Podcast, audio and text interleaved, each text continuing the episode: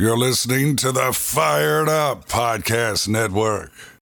Let's get fired up.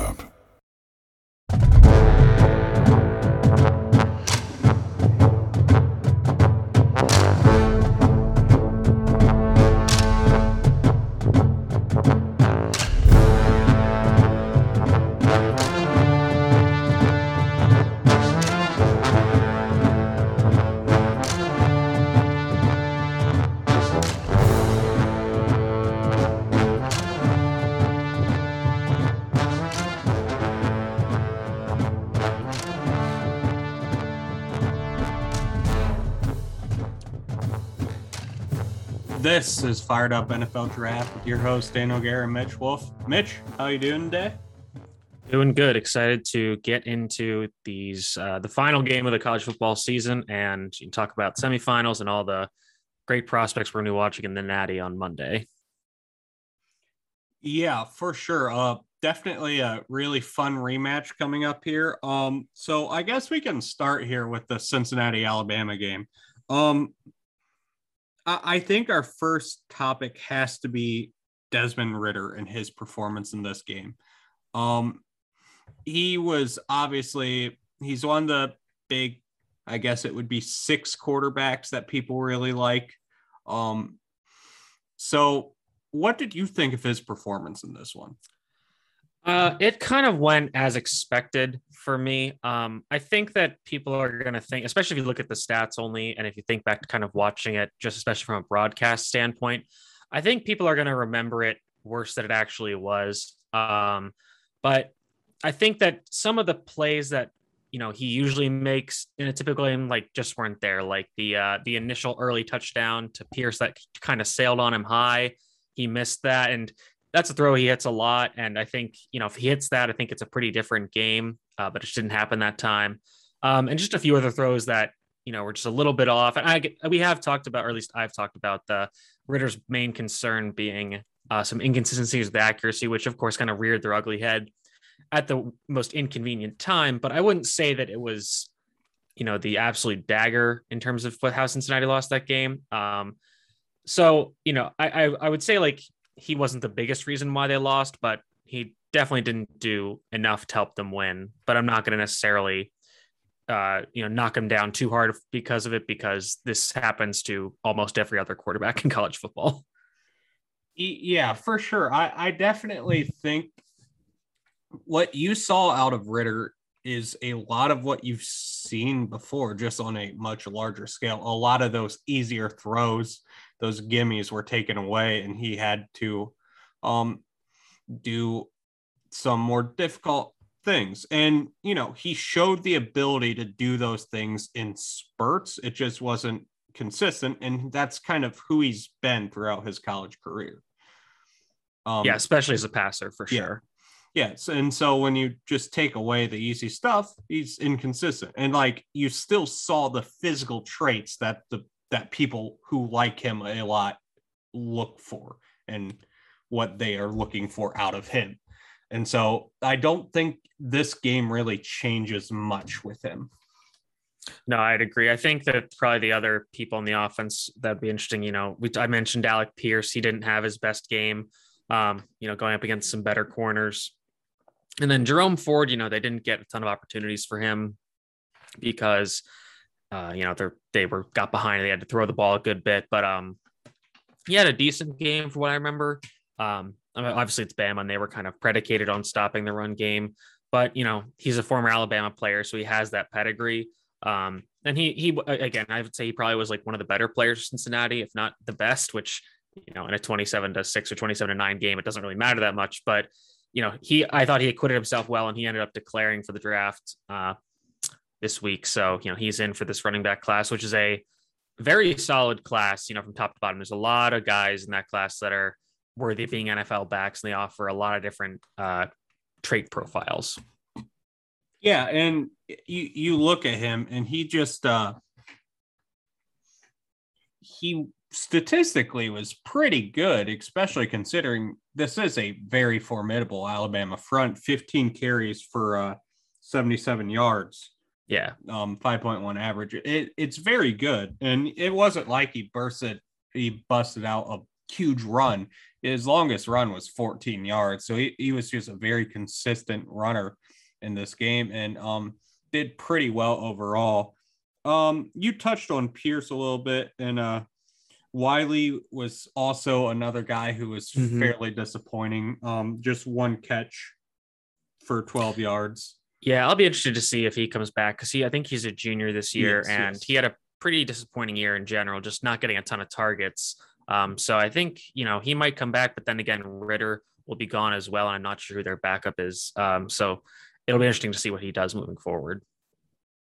Yeah. Um, flipping over to defensive side for Cincinnati, obviously, uh, Darrian Beavers had 10 tackles. He was the leading tackler, and he had a sack and two tackles for loss. Um, you know, I I thought he played decently well, especially for a your more traditionally sized stack linebacker. I thought his um I thought the fact that he wasn't out athleted by Alabama was a good sign because, you know, being that size, it is something that you could worry about uh, just his movement skills. But um, he wasn't a guy I had watched extensively going into the game. And I was, uh, I wouldn't say impressed, but I was, um, I was satisfied with his performance. Yeah, I like Beavers a lot, and he is that kind of Belichickian type linebacker. You know, this Yeah. big dude who can do a lot of things. Uh, maybe don't necessarily want him covering slot receivers, but you know he can do a lot of other stuff. And I like him a lot. Again, I thought he played pretty decently well given the circumstances. I thought the way that Alabama eventually attacked them was extremely interesting, given how locked in Cincinnati was to just playing a three-three-five defense and mostly playing cover one, from what I understand. Uh, so you know Bama kind of just went to work with the run game and just pounding them up the middle. And I'm gonna I'm gonna mention this later on when we kind of get to previewing the games, but the semifinals struck me as more of a Jimmy's and Joe's game to borrow the phrase from Charles Barkley, whereas I think the, the national championship will be more X's and O's because in both of these games, you really saw the SEC teams kind of dominate using their physical and athletic talent over the American athletic and Big Ten teams. And, you know, when we flip over to Bama, we'll talk about that. But you just saw like the Bama offensive line's ability to just create tons of push and room for Brian Robinson to run the ball. And Bama basically said, you know, we can just keep doing this the whole game and churn out yards, no problem. So they were like, we're fine winning that way, you know. So it's kind of throwback to some of those older Alabama teams that just were like, we're going to pound the rock and win in a pretty low scoring game, but we're going to dominate you for 60 minutes. Yeah, and uh, I, guess I, I completely agree there, um, especially up front. But uh, I guess our last people to talk about for Cincinnati are the corners, um, Sauce Gardner and Coby Bryant. I thought Sauce played absolutely a tremendous game. Yeah, absolutely. Couldn't agree more. I mean, he, you know, I think they like I like I predicted, you know, they kind of found ways to get James Williams the ball away from him, but he had a great play where he rallied and tackled on a quick screen. Um, only allowed three catches on four targets for 14 yards. So, you know, nothing going his way, which was fantastic to see. Um, the other player, I, I, you know, Coby Bryant was kind of up and down. Um, I I mean, mostly a good game, you know, five targets, two receptions, 18 yards. So, you know, pretty solid, but I think Bama was smart to kind of not necessarily go after those guys. You know, they kind of attacked those uh, nickel and safety players more so. But the other guy I want to talk about is Myjai Sanders, who had a very good game, in my opinion. You know, he had, according Oh to yeah, PFF, I completely forgot Yeah. about him. according to PFF, he had 10 pressures and he was giving Chris Owens, the Bama right tackle, all kinds of trouble with his athleticism and get off. So, you know, it, it, people might have been concerned like, oh, like he's, you know, a great player in the group of five, but maybe he is going to, you know, struggle against the SEC. And I really don't, I mean, granted, Chris Owens is not, you know, the biggest star in terms of an SC offense line. But if you're giving a guy who's started for Alabama for multiple years all, all that trouble with your athleticism, you're going to be able to play in the NFL. So, you know, I think Sanders has stuff to work on in his game, but you know, he's got the athletic tools to be a successful player at the next level. So I thought he he acquitted himself quite well. Yeah, I completely agree. I thought he was uh, another standout player for Cincinnati in this game. Um, and, and I completely agree. Uh, Coby Bryant had his ups and downs. Um, expect all of those guys to be going pro here. Um, Mhm. So we will. I don't know if any of them have officially declared, but I would expect them to do so coming up. Um, flipping over to the Alabama side of the ball in this one. Um, obviously, you talked about them, uh, Bama just pounding the ball on the ground against that uh, 335 for Cincinnati. So uh, the standout prospect for this one was obviously Brian Robinson. Uh, he statistically just insane day 26 carries, 204 yards, uh, 7.8 average yards per carry. Um, I- you know, I didn't necessarily. I thought this was a good game for him. I don't think this is the kind of game you would typically expect out of a guy having 200 yards in this type of stage because I thought the offensive line and the run game was just so dominant that they were opening a lot up for him. I thought he played well and I thought he took advantage of what was there, but I don't necessarily think he showed anything that he hasn't showed before. I disagree a little bit, and I, I I thought about this later, and I think I might have an explanation. Like I thought he looked just a lot more explosive and elusive than I remember him looking. Um, but I think part of that could just be kind of going against that group of five competition. You know, against SEC defenders, he's not going to look as explosive, but his ability to you know make cuts and get upfield is- it just seemed a lot quicker than it had for every other game I've watched him in. So I'm not so, but in terms of you know his uh, you know vision and kind of those more nuanced aspects of running the ball, I would agree. But just in terms of his athletic ability, and this is obviously something that it's kind of weird that it would change like that. Um, so again, it might just be the competition. But I just thought he looked like a much faster player in this game, which was surprising to me. But yeah, I, I generally agree with you though that it wasn't like he was busting a ton of huge runs, but it was you know consistently having you know these like eight to 15 yard runs because the offensive line was blocking so well. Yeah, which like we'll get to them a bit later. So I don't the Alabama players, I don't necessarily want to go super super in depth just because again we are getting to them later Mhm. when we preview the game. Um, just want to go over their performance, but again, I thought the offensive line did fairly well outside of uh Chris Owens. Mhm. Um, yeah, I'd agree with that. and so uh obviously Jameson Williams, um not necessarily his b- best game, but considering how good the corners are for Cincinnati, I thought it was a fairly good game. And the fact that they overall didn't throw the ball a ton. They only had 28 pass attempts. Um so Yeah, I, they kind of yeah, go ahead. Sorry. oh, you can go.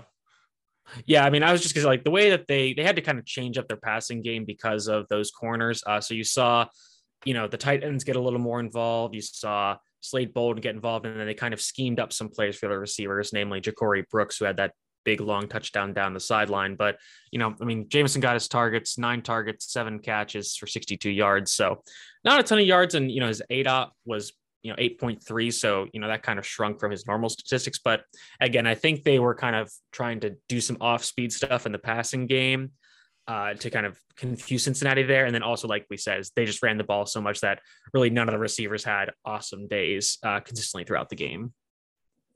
Yeah, right there with you. Um, you know, early on, thought Slade Bolden had a uh, few good plays early on, but really just didn't do much down the stretch. He is draft eligible, but I would expect him to come back.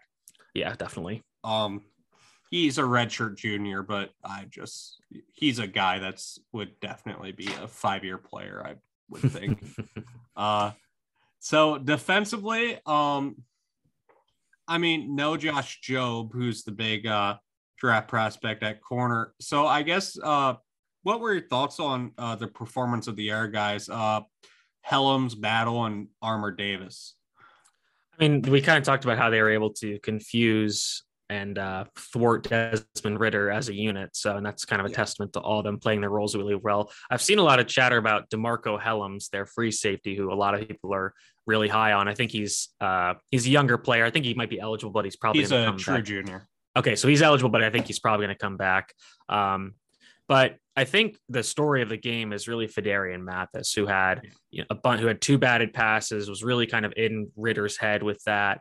Um, Bama, Bama didn't have you know as much pressure as they usually do. You know, Will Anderson obviously got his, and he always does, but he's not eligible, so we won't wax more poetic about him. But you know, DJ Dale had a sack, so that was good to see from him. Um, but this was kind of just the Bama performance you expect to see, where they're able to take away almost an entire offense because of their size and strength up front, and then their athleticism on the back end. Because Cincinnati lacks that really dynamic pass casting pass catching option in terms of athletic ability that can kind of thwart Alabama. Uh, and they have you know great athletes on their back end as well, and they were able to stop uh, Cincinnati because of that. Yeah, for sure. Flipping, excuse me, uh, flipping over to the Georgia Michigan game, we'll hit on the uh, Georgia players first here. Um, obviously, um, you you were decently um, impressed with Stetson Bennett's night. Um, was able to go 20 for 30, nothing fantastic, 313 yards, just overall solid performance. Um, not really a draft guy, despite being a redshirt senior. Um, I mean, you know, I don't know. Like, there's I, always I, going to be a team that'll take it, take him day three. Just like Ian Book went fourth round. Like, yeah, yeah, and I mean, like it's funny they talk about him being a sneaky athlete, and then they mention, oh yeah, like he was like all state in uh, track and baseball. It's like so this dude is that is very genuinely athletic. Just you know, it's not built like a football player, but I mean, I think a lot of people are making this joke, but I mean, he just really fits the mold of a round seven pick the Patriots make, and then they'll turn him into a dynamic slot wide receiver. But you know, that's not what we're talking about for him this week. yeah, no, I I don't think anything stood out uh, just uh, yeah, Stetson Bennett. Yeah. I think would be the best way to put it. Um, but uh, their leading uh, ball carrier was Zamir White. Um, decent day on the ground. Nothing necessarily stood out. I thought the standout guy for them at the running back spot was James Cook. Um, yeah, definitely. And even like really, even like even a lot, pretty much all their running backs played quite well. Uh, yeah. They gave a bunch of guys a bunch of carries. Yeah. Uh, but yeah, Cook was dynamic, especially in the receiving game. Um, let's see, four targets, four receptions for 112 yards, and I want to say a touchdown. Yes. Yeah. Okay. Yeah. yeah. See that big wheel route. Yeah. I mean, uh, oh shoot, somebody made a really good comparison for him. Um, I think it might have it might have been like a, a, a slightly poorer man's Alvin Kamara maybe not that kind of uh, explosive or elusive, but you know, he's got all those like wide uh, running yeah, back wide receiver hybrid traits. Yeah, yeah, yeah. I mean, because uh, Kamara is ridiculous, obviously, but you know, he offers that same, you know, maybe a little bit of a watered down skill set as a runner and a receiver. So I know he's a Senior Bowl invite, so he'll be really, I think he'll be really fun to watch in Mobile because he can do a lot of different stuff. Yeah, and, and, then at the receiver spot, their only real draft eligible guy that we're seriously looking at was uh, George Pickens. Um, I mean, wasn't super productive. Uh, didn't necessarily. I don't know what his snap count was, but felt he like had, he oh, wasn't in. I see. He only has one target. He had yeah, uh, nine passing snaps. Um, so I'm uh, that's I'm just looking at his receiving stats on uh, PFF, so I don't know his full number.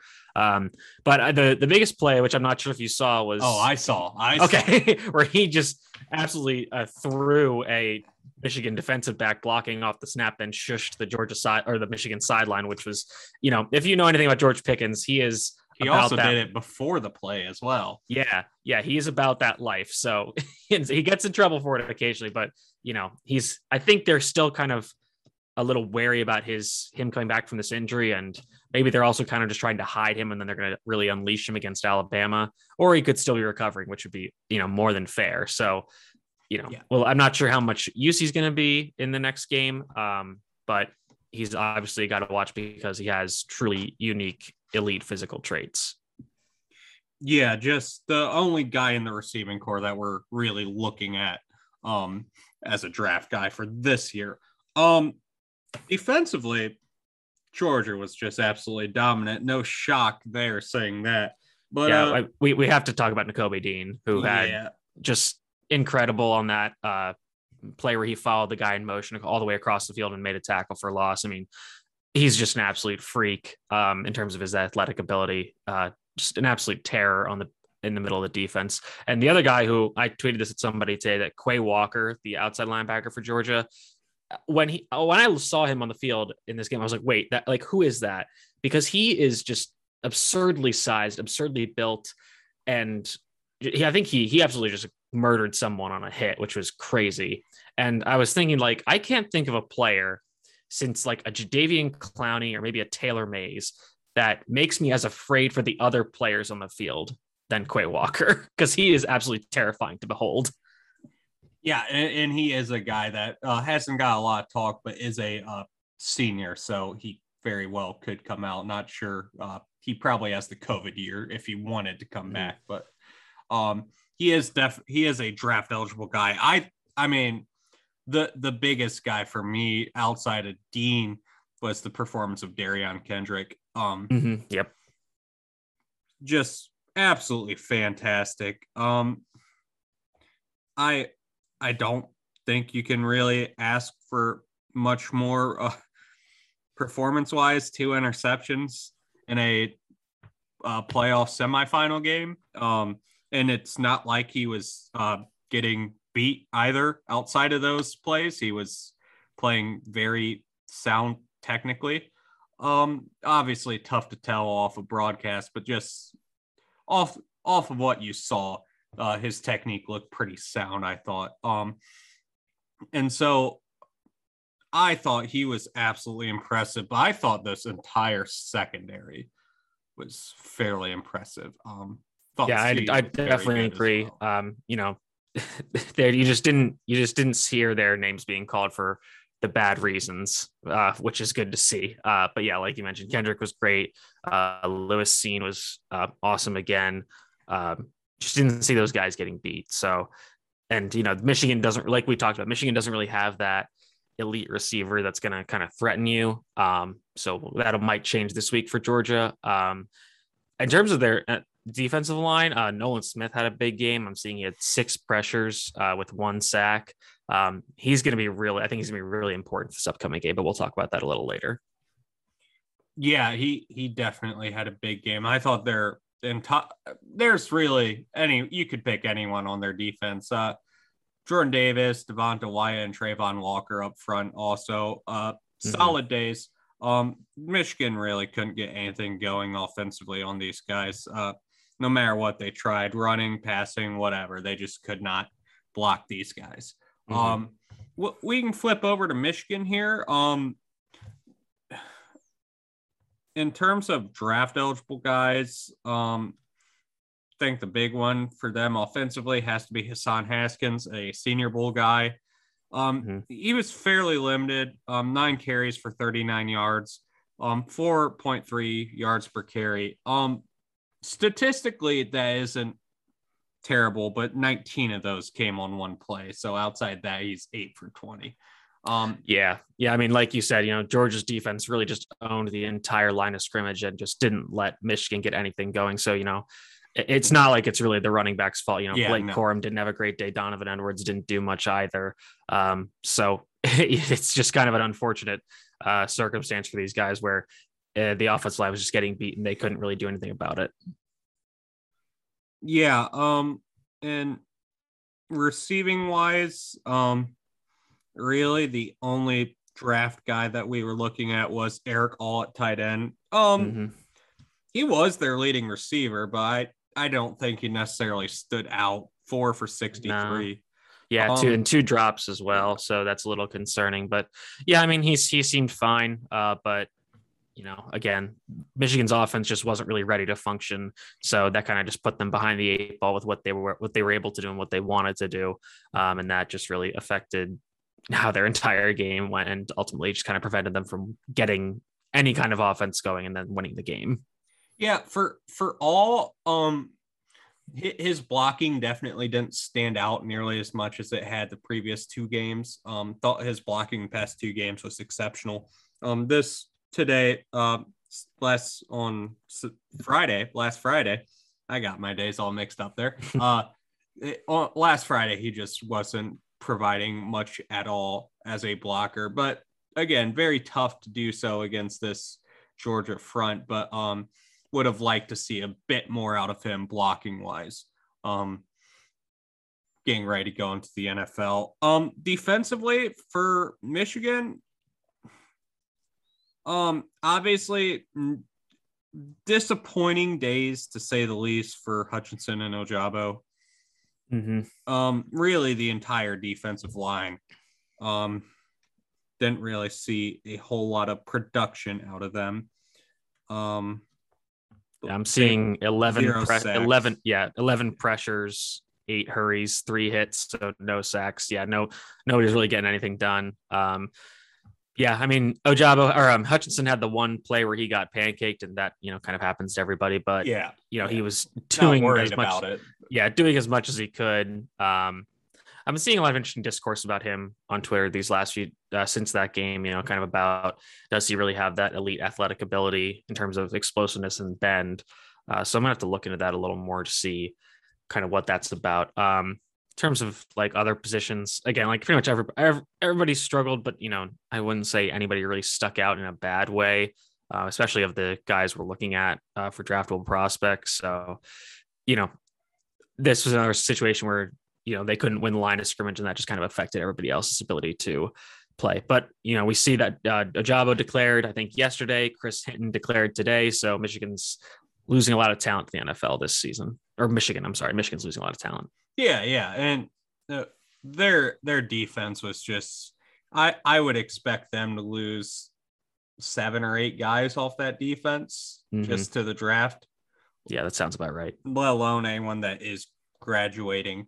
Um, so it it's a very good defense. It's just uh, you know, their their offense didn't help them at all. Giving up 34 points in college football isn't atrocious, especially considering how how much they were on the field.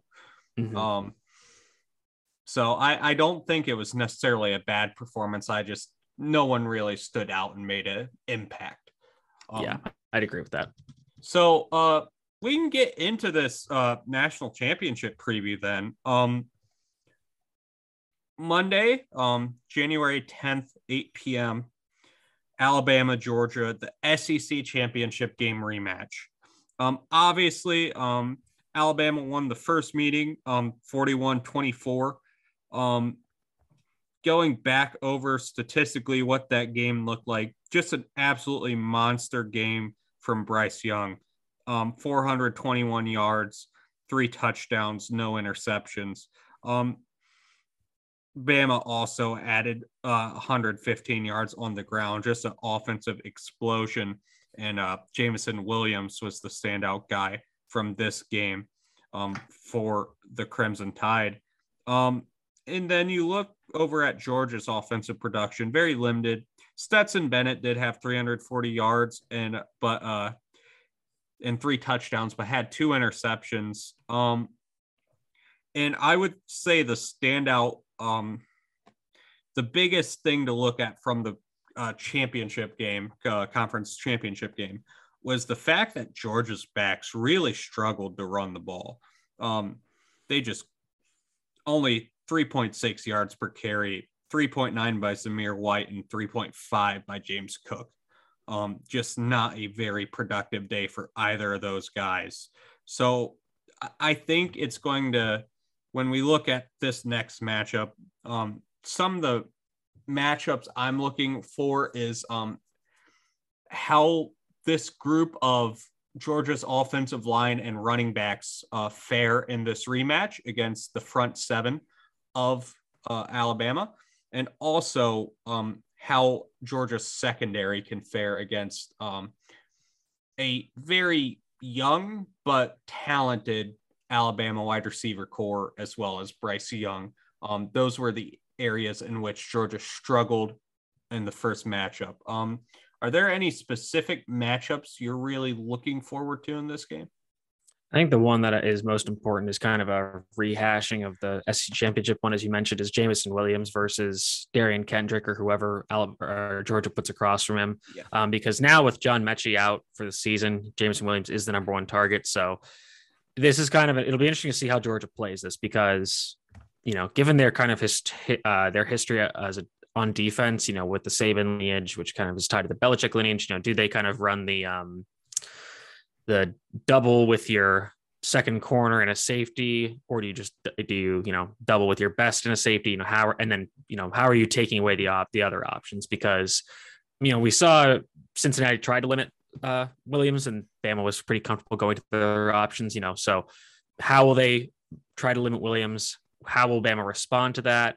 And can those other guys match their production, or at least match, you know, match what Williams would normally put out? Uh, in terms of running the in terms of the other side of the ball, I think that I think this is where again the X's and O's versus Jimmy's and Joe's kind of thing comes in because, um, you know, you're looking at two teams that just have big, strong dudes on both sides of the ball, so you know they might have to kind of have to come up some unconventional ways to get successful plays. And you know i think that i'm not sure georgia will try to run the ball as heavily as they did against michigan because they maybe are a little more concerned about their ability to succeed in that manner because bama runs the more uh, the bigger three down front whereas georgia ran the four down front um, so you're typically it's harder to run against yeah. those three downs because you've got bigger dudes um, so I'm wondering if they do kind of give Stetson Bennett the keys a little more, which might ultimately be what Saban wants because he feels pretty. He, I think he he said pretty confidently, like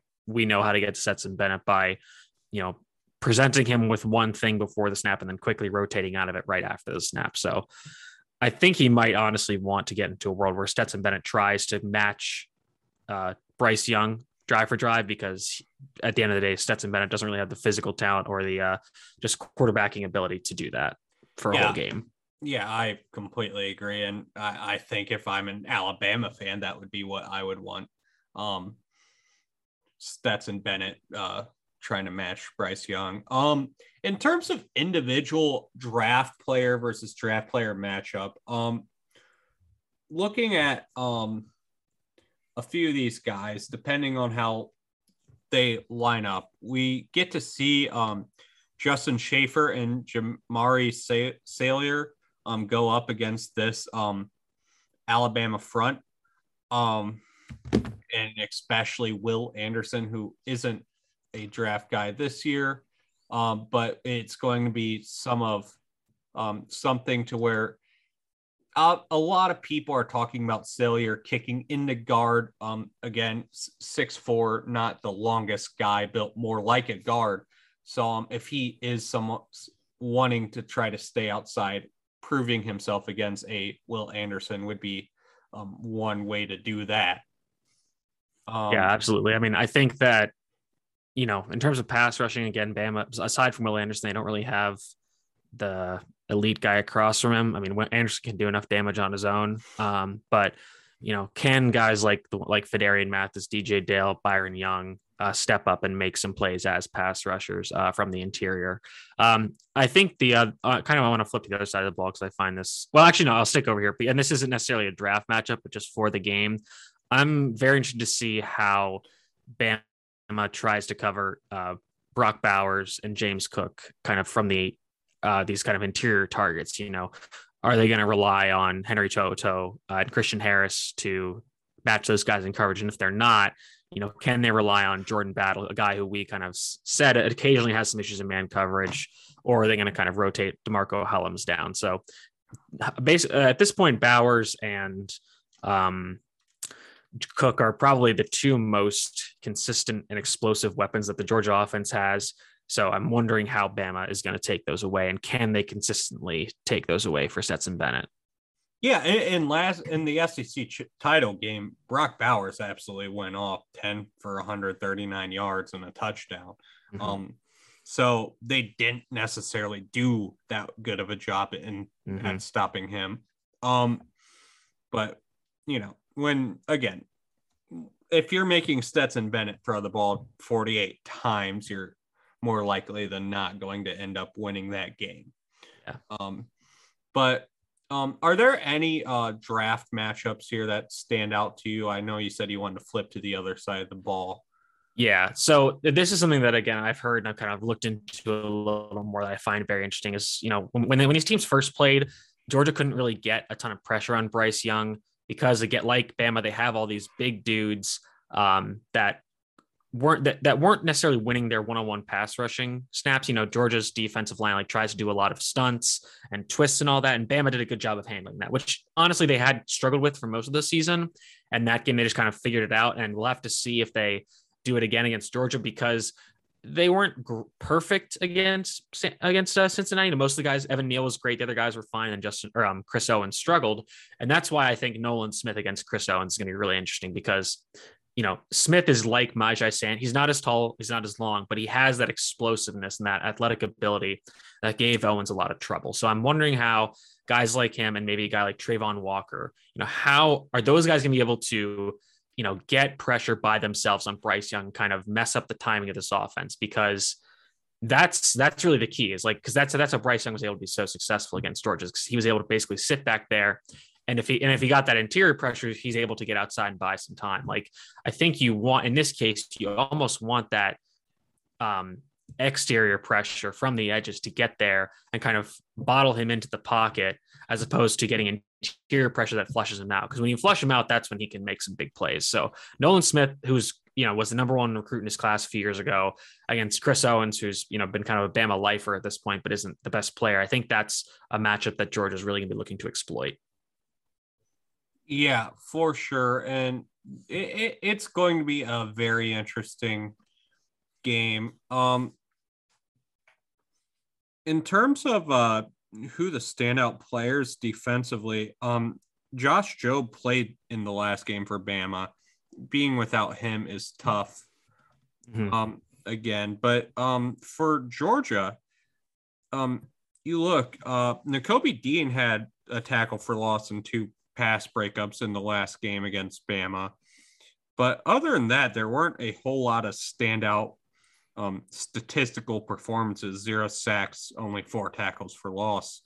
Um, one of those by Devonte Wyatt, another draft eligible player here, and one by Nolan Smith. Um, but I'll be interested to see which of these guys, and it's a very experienced uh, team, a lot of draft eligible players here. Um, which of these guys really steps up and makes that impact that they severely lacked in the last Alabama game?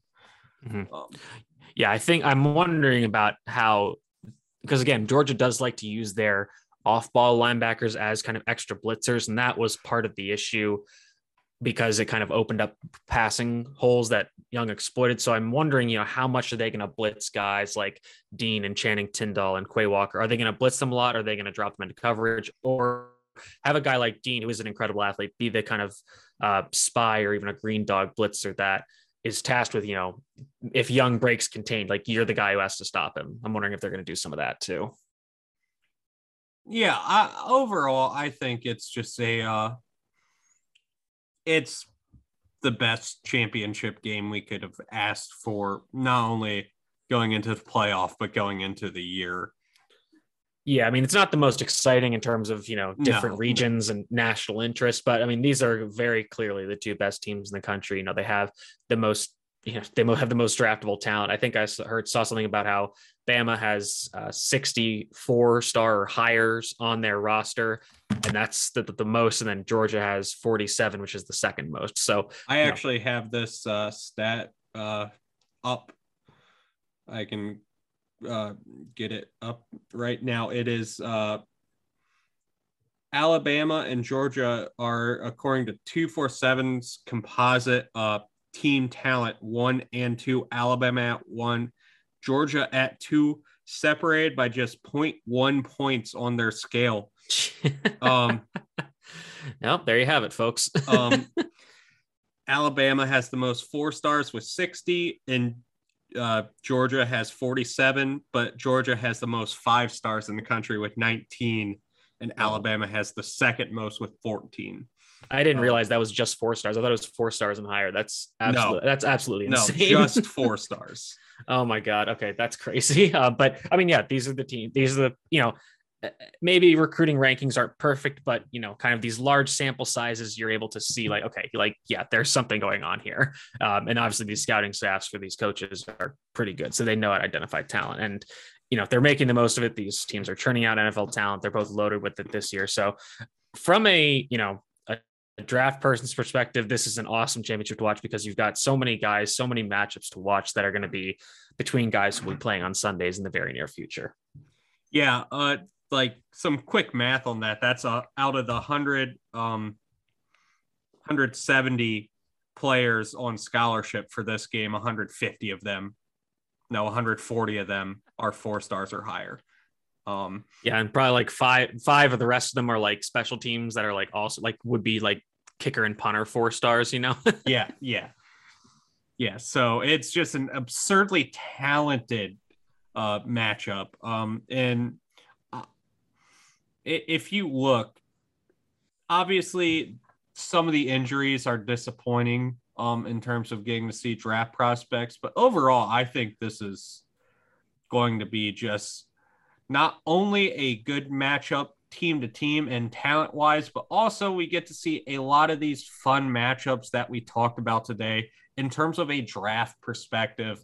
And so we will be back next week recapping the national championship game who stood out, who played well, and who disappointed. Until then, let's get fired up.